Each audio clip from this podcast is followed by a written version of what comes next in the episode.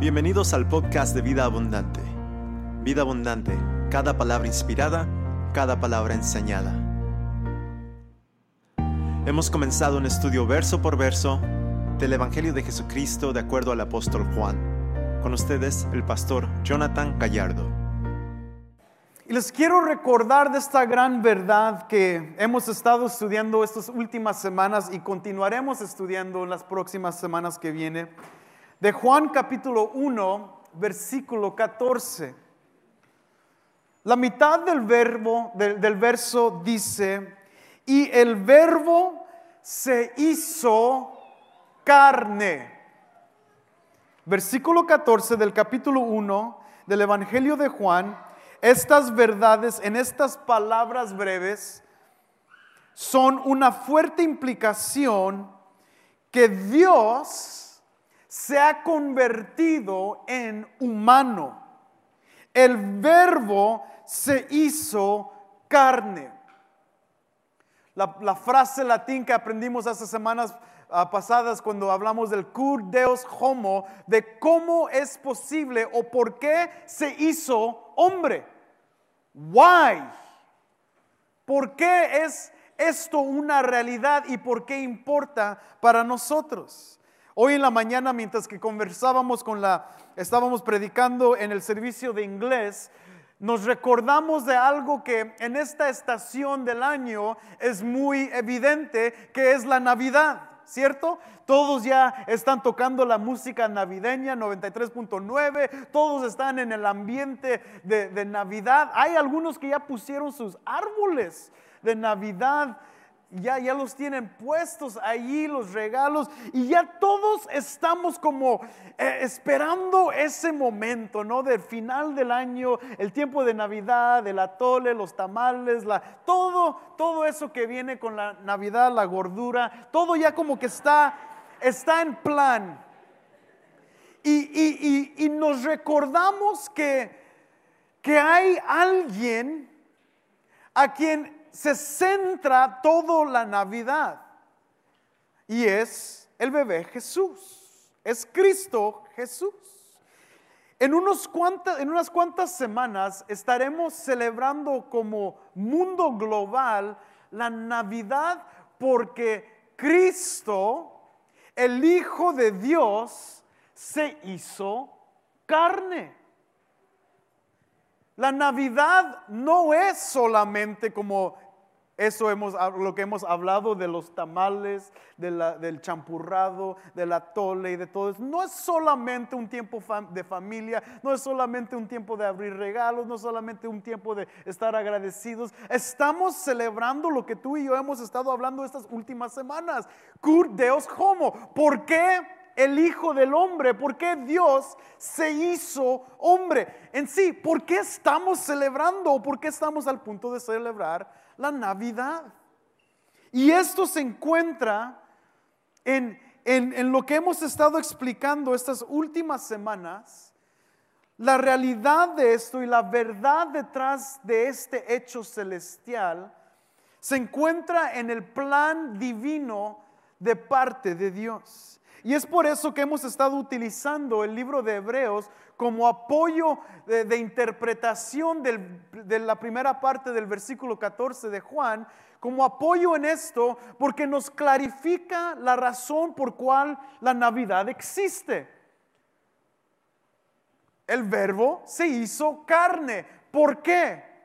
Si volteas tu Biblia, si abres en el, en el segundo capítulo de Hebreos, Vamos a estar estudiando el versículo 2, digo, el versículo 10 del capítulo 2.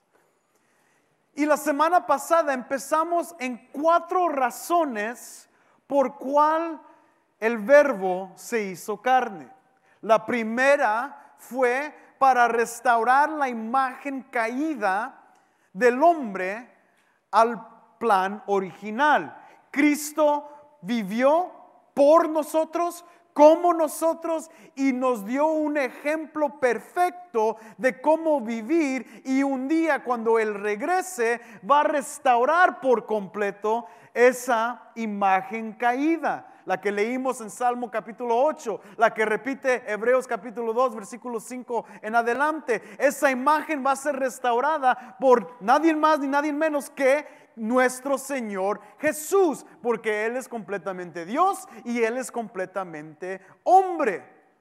Él es el único que va a poder restaurarnos a esa imagen otra vez de, dominio, de, compartir autoridad con nuestro Dios, como lo dice Salmo capítulo 8, el, el salmo que leímos hace rato. Y eso fue la razón número una. Una de las primeras razones, tú y yo nunca íbamos a poder restaurar nuestra imagen al plano original porque estábamos envueltos en pecados. Nuestra vida estaba manchada completamente del pecado hasta que Cristo viene y vive como nosotros para rescatarnos a cada uno de nosotros. Y la segunda razón es la cual vamos a estar hablando el día de hoy. La segunda razón por cual el verbo se hizo carne o por cual vamos a estar celebrando esta gran época o esta gran estación de Navidad, ¿por qué esto es una celebración? En segundo lugar, porque va a traer a muchos a gloria. Lean conmigo el capítulo 2 de Hebreos, versículo 10, porque convenía que aquel para quien son todas las cosas y por quien son todas las cosas, llevando muchos hijos a la gloria. Ahí vamos a pausar. Llevando muchos hijos a la gloria. La segunda razón por cual el verbo se hizo carne se encuentra en que Él iba a llevar a muchos hijos de regreso a gloria. Como hombre, Él tiene que cumplir su rol designado por Dios mismo para vivir como nosotros y, terminar, llegar a un fin su trabajo. Fíjate qué interesante el versículo 10, cómo el versículo 10 lo describe, porque lo dice al inicio del versículo 10, porque convenía. Esta palabra es una palabra que no solamente habla de conveniencia, sino que es adecuado es correcto. Lo que está el verso 10 explicando es un plan adecuado, un plan correcto. ¿Para qué? O más bien, ¿cuál es la pregunta que debemos de preguntar aquí? ¿Qué es adecuado y qué es correcto? Bueno, eso es muy fácil porque si lo leemos en el versículo 9, del capítulo 2 nos damos cuenta qué es lo correcto y qué es lo conveniente. Versículo 9 dice, pero vemos aquel que fue hecho un poco inferior a los ángeles, es decir, a Jesús, coronado de gloria y honor a, causa del padecimiento de la muerte, para que por la gracia de Dios probará la muerte por todos quiero que, que veas esto. El versículo 10 nos da o nos recuerda la grandeza de Cristo Jesús. Versículo 10 nos dice que eh, el quien son hechos todas las cosas o sea, nos está recordando del versículo 1, de eh, los primeros tres versículos de Juan capítulo 1, que Él es el creador de todas las cosas, Él es el que inició todas las cosas, Él es el que estuvo al inicio de todas las cosas. Su obra de, de creación está presente en esto. Nos está demostrando la grandeza de nuestro Señor Jesucristo, porque en el versículo 9, uno antes, nos recuerda su estado humano.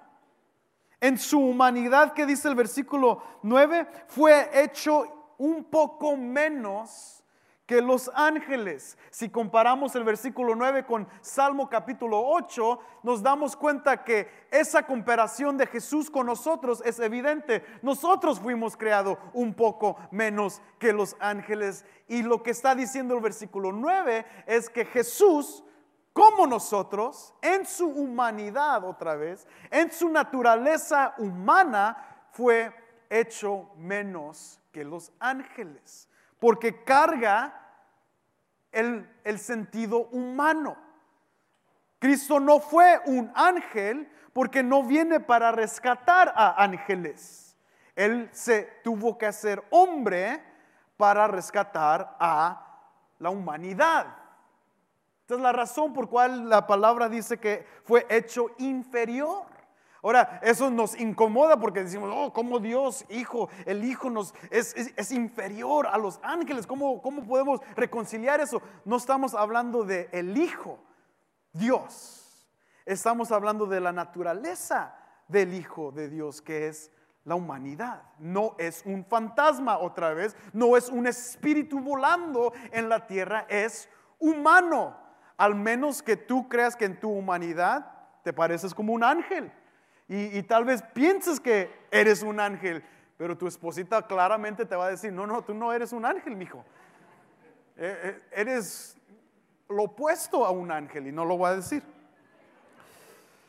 Pero esto es lo que Jesús es en su humanidad, como nosotros, compartiendo con nosotros nuestra humanidad. Y el versículo 10 nos dice, esto es conveniente, esto es adecuado, esto es apropiado, esto es correcto en que Él sea eso. ¿Por qué? ¿Qué dice el versículo 9? Coronado de gloria, amén, gloria a Dios, coronado de gloria y honor, amén, gloria a Dios, a causa del padecimiento de la muerte. Oh. Y luego nos lleva más, porque dice, para que por la gracia de Dios, aquí está poniendo en contexto el trabajo humano de Cristo, la gracia de Dios estaba involucrado en el hecho del trabajo del Hijo de Dios. ¿Qué tiene que hacer el Hijo de Dios en su naturaleza humana? Probar la muerte para todos. Eso es la gracia de Dios. Tal vez nunca la has pensado de esa manera. Tú y yo observamos la gracia de Dios de una manera bondadosa y de que nos, hace sentir bien, nos, rescata, nos salva. Y, ay, la gracia, ay, esa gracia me, hace sentir y me hace llorar y me hace reír y me hace gozarme. Y eso es parte de, lo, de, la evidencia de la gracia de Dios en nuestras vidas. Sin embargo, esa misma gracia que viene de Dios fue fue hecha visible en que Cristo Jesús tiene que morir y probar la muerte por todos nosotros. Es muy fácil hermano, entender esto cuando vemos desde el inicio de la creación en Génesis capítulo 1, ya muchos de nosotros hemos ya sobrepasado esa etapa en nuestra teología temprano, pero, ah, pero sabemos que cuando Adán y Eva comen del, fruto de, que estaba en el jardín, el fruto prohibido, lo que sucede allí es dos muertes. Otra vez, la primer muerte física, aunque no mueren inmediatamente, están hechos ya para morir. Porque en la creación original, como mencionamos hace unas semanas atrás, en la creación original la muerte no existía. Es decir, para clarificarlo, si ellos nunca hubiesen comido de la fruta prohibida, no existiera la muerte, la muerte física. Pero porque el pecado entra, la consecuencia del pecado Romanos capítulo 3 es muy claro en esto. La consecuencia o la paga del pecado es muerte. Y tenemos ahora que lidiar con la consecuencia y la paga del pecado en muerte. Ahora la humanidad muere. Ahora tenemos que enfrentar la realidad, tú y yo, cada uno de nosotros, que un día vamos a morir. Un día nuestro corazón va a parar. Un día algo, eh, o sea, no hay que pensar tan negativo en esta mañana, pero eso es una realidad. Nunca nosotros la vamos a poder escapar. Pero la, el segundo aspecto de la muerte que entra con el pecado es muerte eterna, espiritual. cuando la fruta es introducida al jardín eh, por, por, por Adán y Eva, cuando es consumida, lo que sucede ahí es que mueren espiritualmente, están separados ya de la presencia de Dios eternamente. Hay una separación. Ya no pueden vivir o cohabitar con el Dios del universo porque hay una brecha que se construyó por causa del pecado. Y este pecado tú y yo lo heredamos desde el, desde el primer Adán. Y si seguimos leyendo en Hebreos, cuando estudiemos Hebreos, vamos a ver que hay un segundo Adán que lo mejora. Pero desde el primer Adán nosotros recibimos esa, esa heredad de pecado. Y ahora nosotros vivimos en una consecuencia de pecado espiritual. Estamos muertos espiritualmente. Es lo que repite Pablo en Efesios capítulo 2, en Romanos capítulo 3, en Romanos capítulo 5. Eso es parte ya de nuestra naturaleza. Hasta que Cristo prueba la muerte por nosotros. Pero fíjate esto, brother. Eso es lo que quiero que captes hoy en esta mañana y, los, de, los que han estado aquí en los estudios del miércoles, que hemos estado explorando el infierno por mucho tiempo, ya los que han estado aquí ya han entendido los aspectos del infierno y ya han entendido la conclusión que la palabra de Dios nos demuestra acerca del infierno, que el infierno es eterno. El infierno es tormenta eterna consciente. Tal vez los dije los, los al revés, pero es una tormenta consciente eternamente. Ahí, ahí me van entendiendo. Es para siempre vamos a estar conscientes de nuestra tortura. ¿Por qué? Porque la paga del pecado es muerte. El dilema que hablamos hace tiempo con, ustedes aquí hablando de estos versículos es que tu dilema y tu problema más grave no es tu enfermedad, no es tu dinero, no es tu trabajo, no es que eres hispano, latino, no es, e, es que eres pecador y necesitas a un redentor. Y, y si el redentor, Cristo Jesús, no es tu redentor, si Cristo Jesús no es el que probó la muerte por ti, entonces, ¿cómo se va a pagar el pecado? Y para que sientas la gravedad del pecado, o sea, el pecado no es cualquier cosita, ah, pecaditos, eh, pues ya uno muere y ya se va al polvo y ya se acabó. No, porque la paga del pecado no tiene fin. En Cristo el pecado es pagado completamente. Cristo Jesús paga y cancela la deuda del pecado. Aleluya. Pero si Cristo no es tu Salvador, alguien va a tener que pagar esa deuda. Tú puedes decir, que la pague o que la paga mi esposa, acá ella es la que me hace enojar. Yo para qué tengo que sufrir si ella es la que... No, no, no, porque tú y yo, sin nuestros hijos, sin nuestras esposas o esposos, vamos a estar delante del trono del juicio. Vamos a estar. Y él va a decir, vaya, opaca. ¿Entra a tu herencia o hay otra herencia para ti preparado por el diablo y sus bestias y demonios? Or you go that way. Y nunca va a parar. Porque la gravedad del pecado es eso. Es que nunca se puede pagar es muerte eterna, separación de Dios eternamente en tu pecado. Si el pecado lo disfrutas y lo amas hoy y te deleitas en el pecado hoy, hermano, entonces sigue deleitándote en el pecado porque llegará el día donde ese deleite se va a convertir en un llanto y crujir de dientes eternamente.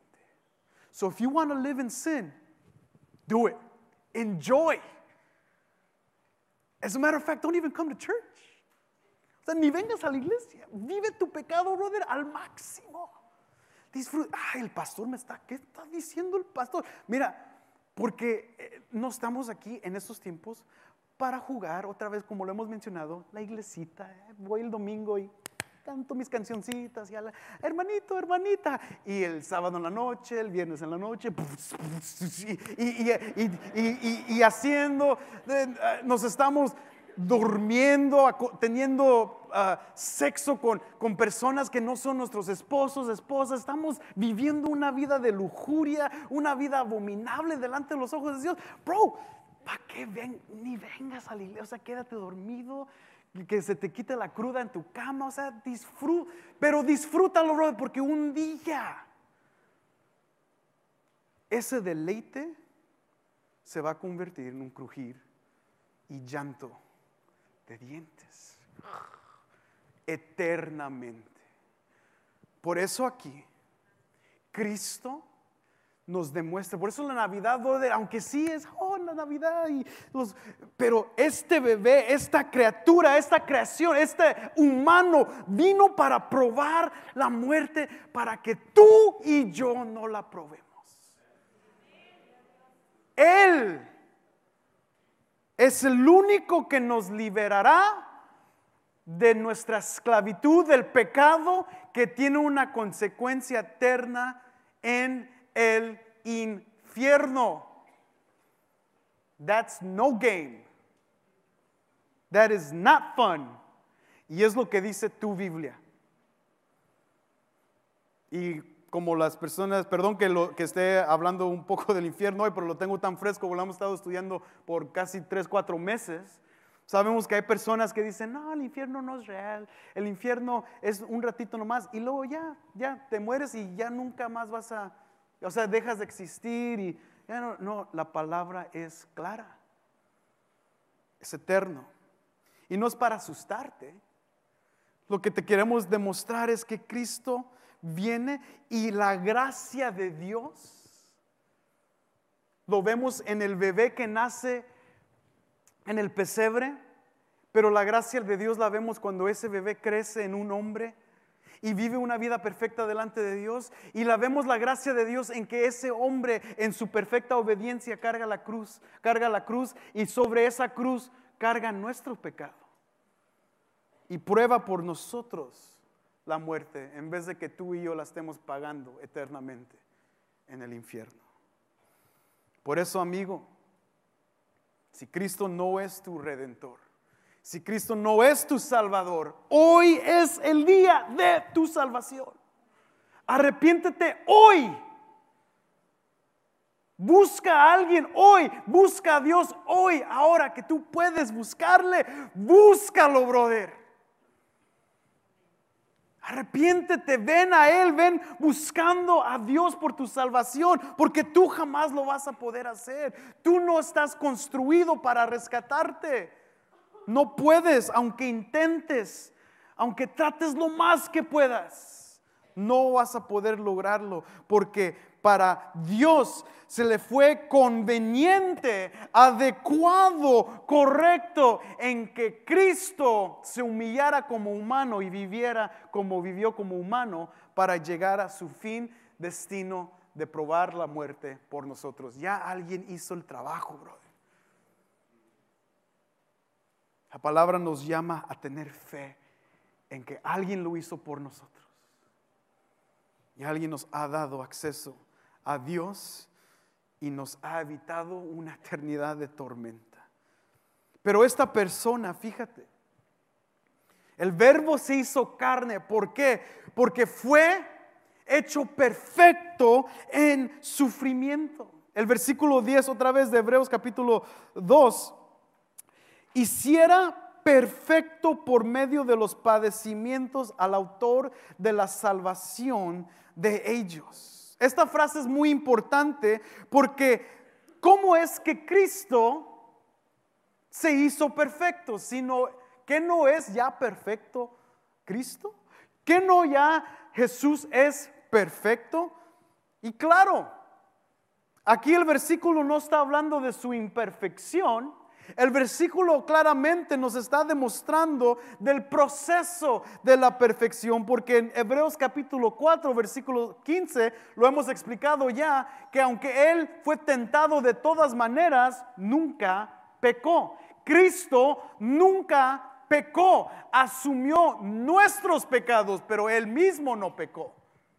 Él tomó tu pecado. Ponte a pensar, alguien perfecto, inmaculado, verdaderamente inmaculado, verdaderamente perfecto y eternamente perfecto, tomó tus imperfecciones, las mías, las cargó. Y, las puso sobre sus hombros para que a través del sufrimiento ¿Qué dice el versículo 10? Se hiciera perfecto por medio de los padecimientos o los sufrimientos. Otra vez, esto es muy importante porque no es solamente que Cristo sufrió los golpes. Todos pensamos que, ay, pobre Cristo, nomás le, le, pegaron. Y sí, fue doloroso porque tenía carne, era humano. Claro que eso le iba a doler. Las espinas que le pusieron le iban a doler. Pero esos no son los sufrimientos en cual la palabra se basa. Los sufrimientos es en que Él fue obediente completamente al Padre. Él se humilló, dejó su trono celestial donde recibía constantemente gloria y se, hizo bajo, se humilló como nosotros y cargó el pecado de nuestra desobediencia sobre de Él. El hecho de que le golpearon y que le hicieron cosas físicas es parte, pero no es completo. Cristo no, se está quejando en la cruz, no se está quejando aún antes de la cruz con Dios. Ay, yo no quiero pasar por eso. No se estaba quejando de las cosas físicas que le iban a ocurrir. Se estaba quejando, o más bien estaba diciéndole al Padre que esta copa pase de mí, porque yo no quiero probar el pecado del mundo sobre mis hombros. Porque él sabía que eso era distancia de su padre.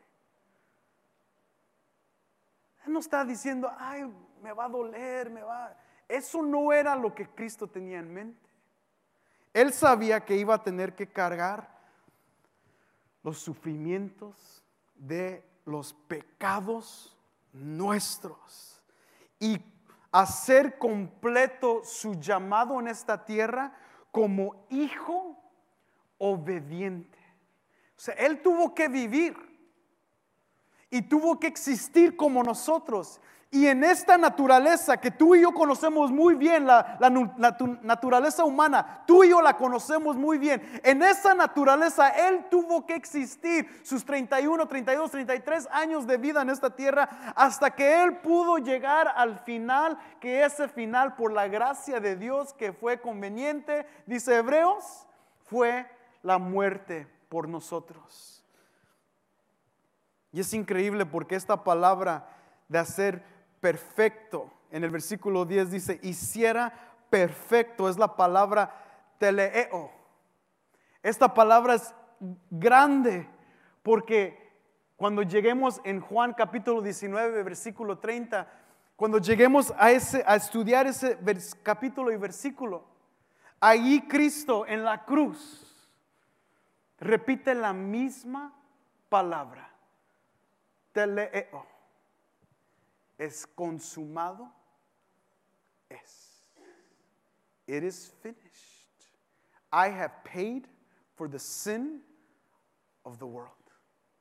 He pagado la deuda del pecado. Ya está cancelada. Por eso Cristo dice, ya, llegó a su fin. Ya no hay más que hacer. Los judíos siguen sacrificando. Los judíos siguen su sistema sacrificial, sacrificial de, de, holocaustos y de ofrendas. Ya no se tiene que hacer. En el mundo hay personas siguiendo, intentando seguir la ley del Antiguo Testamento perfectamente. Ya no se tiene que hacer. El catolicismo romano sigue trayendo la misa cada domingo, sacrificando el cuerpo de Cristo en el altar y haciendo una magia ahí, tratando de decir que aquí otra vez el sacrificio de Cristo es real otra vez. Ya no se tiene que hacer una vez para siempre, consumado es, porque fue perfecto. Ya no se tiene que hacer. Esto es lo que hace Cristo en su humanidad. Llega, teleo, es su fin, ha sido completo, ha sido terminado, la tarea ya fue terminada. Nuestro pecado ha sido pagado. Y en nuestra naturaleza humana, todos decimos lo mismo en nuestra naturaleza humana, pues, ok, it's done. Pues eso quiere decir que puedo seguir en lo mismo. Puedo vivir en mi vida libre. Puedo hacer lo que se me da la gana. Acabo, Jonathan dijo que ya se acabó, que ya te leo. It's done. Pablo mismo entiende y escucha esos conflictos. Dice, ¿acaso vamos a vivir en pecado para minimizar la gracia de Dios? No. Ahora esa gracia, esa vida nueva, nos suelta de las cadenas del pecado para ahora hacer y trabajar y vivir de la manera que le agrada a Dios.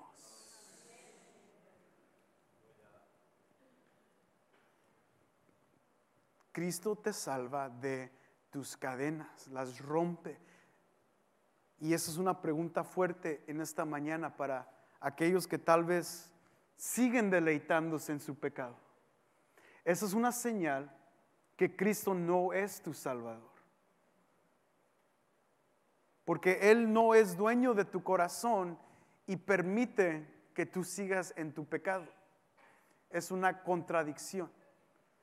O es el diablo el rey de tu corazón o es Cristo Jesús. Y es evidente en tus acciones, en lo que dices, en lo que hablas, en lo que piensas, en lo que haces. Eh, si examinamos tu cuenta bancaria, ahí vamos a ver dónde está verdaderamente tu Dios. You need Jesus. We need Jesus. Porque Él es el único que nos libera de esto. Hebreos capítulo 5, voltea ahí rápidamente, el capítulo 5. La pregunta siempre ha sido en este estudio de quién es Jesús. El verbo se hizo carne. ¿Quién es Jesús? ¿Qué hizo Jesús y por qué se tuvo que hacer carne para nosotros? El, el capítulo 5, versículo 9 de Hebreos dice, y habiendo sido hecho perfecto, ahí está otra vez, hecho perfecto, vino a ser fuente de eterna salvación para todos los que le obedecen, siendo constituido por Dios sumo sacerdote según el orden de Melquisedec. Él es la fuente de qué? De salvación eterna. ¿Por qué Cristo se hizo, por qué Dios se hizo hombre? El verbo se hizo carne. ¿Por qué? Porque se tuvo que convertir en su perfección en la cruz, se tuvo que convertir en la fuente de nuestra salvación eterna. Él es la fuente. ¿Quién es el que te rescató? ¿Quién es el que te salvó? ¿Quién salva? Tú y yo deberíamos decir, solo Cristo. No religión, no, no, no, no tradición, no las iglesias, solo Cristo salva. Él es la fuente de eterna salvación. Cur Deus homo. ¿Por qué el, el Dios se hizo carne? Para ser la fuente de nuestra salvación a través de su perfección. Él hizo camino. Me fascina porque este versículo en Hebreos capítulo 2 otra vez nos da mucho que masticar, ru- rumir, si se dice así, ruñar, como, thank you, pastor. Rumiar, me recuerdo que el pastor siempre decía eso y no me la pude memorizar. Versículo 10 nos recuerda que Él no solamente se le hizo conveniente o fue conveniente para Dios que Él sufriera, que tuviera padecimientos, que se hiciera perfecto en su obediencia, sino que siendo Él el autor y si tú tienes la Biblia de las Américas, vas a ver un numerito ahí al lado, tal vez es el número uno o el número dos, al lado de esa palabra autor, porque quiere clarificar y ponértelo en lo literal lo que significa esta palabra. Tú y yo hemos escuchado esta palabra otra vez en Hebreos. En Hebreos capítulo 12, versículo 2, sabemos que, que ese versículo famoso que dice Él es el autor y consumidor de nuestra fe. Esa es la misma palabra utilizada. Pero aquí nos deja mucho que pedir. Hay pocas veces que yo no soy un, erudito del griego, pero hay veces que veo dificultad en solamente entender esta palabra con lo que vemos en la traducción al español. Esta palabra, arqueigos, no solo implica que Él es autor, como el que inició nuestra salvación. Arqueigos, que viene de arque, que habla de gobernante, habla de rey, habla de príncipe, habla de originador y pionero, en sí el que abre la brecha, el que está peleando en, la, en, las, frente, en las líneas del frente. Él es rey. Podemos traducir esta frase, autor, de, nuestra salvación en el capitán de nuestra salvación. ¿Qué implica esto? Siendo él el autor, pensamos, "Ops, él formalizó, hizo el plan y lo puso en acción. Y es- eso es verdad, porque Él sí lo construyó y lo hizo, lo, lo- lo- lo fabricó de, en su eterna ah, bondad y gracia. Él lo creó para nosotros, nuestra salvación, pero tiene un aspecto en el tiempo presente. Que Él no solamente es el autor, fundador de nuestra fe, pero que Él pelea con nosotros en este tiempo, porque Él es el capitán de nuestra fe. Ponte a pensar, tal vez has visto muchas películas de guerra, Braveheart, The Patriot y muchas otras buenas películas de, de guerra. Y, y- y las películas de guerra a veces depictan al, al- al- a la estrella, en este caso en Braveheart, a Mel Gibson, ¿no? Es la estrella de, de Braveheart. ¿Y, y, y cómo lo demuestran a él como, como la estrella? Él entra en las líneas del frente a pelear con sus hermanos, ¿no? Y, da un una, una buena discurso delante y los pone todos bien hyper y activos y, luego, ¡pam!, Braveheart y empiezan a pelear y él es el primero que va adelante. Y empieza a pelear, a pelear, a pelear. En este caso, Cristo, como capitán de nuestra fe, está adelante peleando por nosotros. Pero en este caso, el ejército que Él tiene son puros personas como tú y yo. No sabemos pelear, no sabemos usar nuestras espadas, no sabemos hacer nada. ¿Qué estamos haciendo nosotros? Siguiendo nuestro capitán. Y Él está abriendo brecha, dándonos a nosotros la victoria a través de Cristo Jesús, quitando los enemigos del camino y aunque recibimos golpes y aunque a veces sentimos los golpes en esta tierra, porque todavía somos, si somos muy honestos, la vida cristiana no es fácil. Pregúntale a alguien que ha sido cristiano 25 años de su vida y le pregúntale, oh, cuando te hiciste cristiano, entonces todo fue perfecto. Te van a decir, brother, no ha sido nada fácil. Hemos lidiado con asuntos familiares, con asuntos con nuestro matrimonio, con nuestros hijos, financieramente, con nuestra salud. Eh, la batalla en, en hacerte cristiano no te quita, no te hace ausente de todas las preocupaciones del mundo, pero ahora te da un capitán que pelea por ti.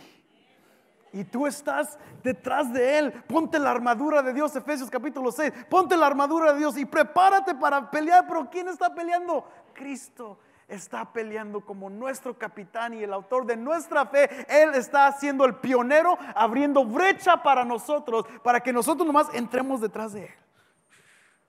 Y un día, cuando Él regrese con su ejército para pelear contra las huestes del mal, pues ahí va a ser otra historia.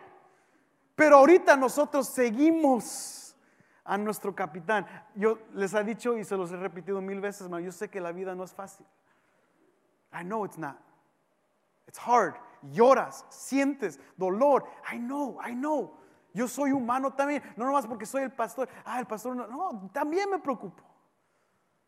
Ahora que mi esposa me dijo, vamos a tener otro hijo. Dije, bueno, era para más triste, no para qué voy a hacer. I'm worried. I'm a human being. Ya no cabemos en la casa. I feel what you feel. Todos sentimos lo mismo. Pero, brother, tú estás parado detrás del arquegón, del rey de reyes y señor de señores. He is our King and He fights for us. Cristo es Rey. Amén. Ponte de pie en esta mañana, amigos.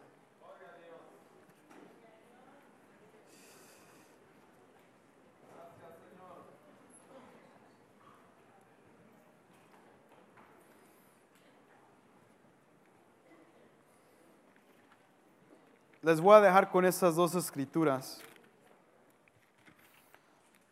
Solamente cuatro veces esa palabra arkegon es utilizada en el Nuevo Testamento y todas las cuatro veces están refiriéndose a Cristo Jesús. En Hechos capítulo 3, versículo 15, dice, y destéis muerte al autor de la vida Ahí es la palabra autor de la vida al que Dios resucitó de entre los muertos, de lo cual nosotros somos testigos. Luego en Hechos capítulo 5, 31. A este Dios, a este Dios exaltó a su diestra como príncipe y salvador para dar arrepentimiento a Israel y perdón de pecados. Ahí está la implicación de lo cual Él es el príncipe, el capitán. Y las otras dos las vemos en Hebreos capítulo 2, versículo 10 que acabamos de estudiar. Y recordándonos de Hebreos capítulo 12, versículo 2, puesto los ojos en Jesús, el autor y consumador de la fe quien por el gozo puesto delante de él soportó la cruz, menospreciando la vergüenza, y se ha sentado a la diestra del trono de Dios. Él la inició nuestra fe, pero Él está peleando con nosotros en nuestra fe. Amén. Tú tienes un rey, iglesia. Gózate en que tienes un rey. Y este es el rey de reyes. Amén. Vamos a orar. Cierra tus ojos conmigo. Y como iglesia, si, si, si, tienes a tu familiar a tu lado o un hermano en Cristo, abrázalo. Si es tu esposa, tu esposo, abrázalo, tus hijos o a un ser querido que está allí. Y recuérdale en este momento, Jesus is King, bro. Cristo es Rey. Él es príncipe. Deja que Él pelee tus batallas. Él está peleando por ti. Alíñate detrás de Él en esta mañana. Pon tu fe en Cristo Jesús. Apégate a Cristo. Vive en obediencia a Cristo, que Él gobierne tu casa, que Él gobierne tu hogar, que Él gobierne tu matrimonio, que Él gobierne tu vida familiar con tus hijos, que Él sea el centro, que Él esté adelante, atrás, que Él esté gobernando todo aspecto de tu vida. Tú sométete a su autoridad y sujétate detrás de Él y sigue a Cristo, sigue a Cristo en todo aspecto de tu vida en esta mañana, Hoy en día seguimos al autor y consumidor de nuestra fe, al Rey de Reyes, al Príncipe de Paz, al que es nuestro Rey, al pionero que está abriendo brecha en nuestra vida para pelear por nuestra salvación, para estar con nosotros, adelante de nosotros y no dejando que el enemigo venza sobre nosotros. Oh, este gran rey a quien obedecemos, este gran rey a quien nos sujetamos, este gran rey, nos rendimos a él en esta mañana, nos cuadramos al capitán de capitanes en esta mañana y dejamos que él siga gobernando todo aspecto de nuestra vida. En el nombre de Cristo, tú sigues siendo el rey de vida abundante, sigues siendo el rey de estas personas, de esta iglesia. Oh, gran Cristo Jesús estamos en tus manos y te seguimos, te seguiremos por toda la vida.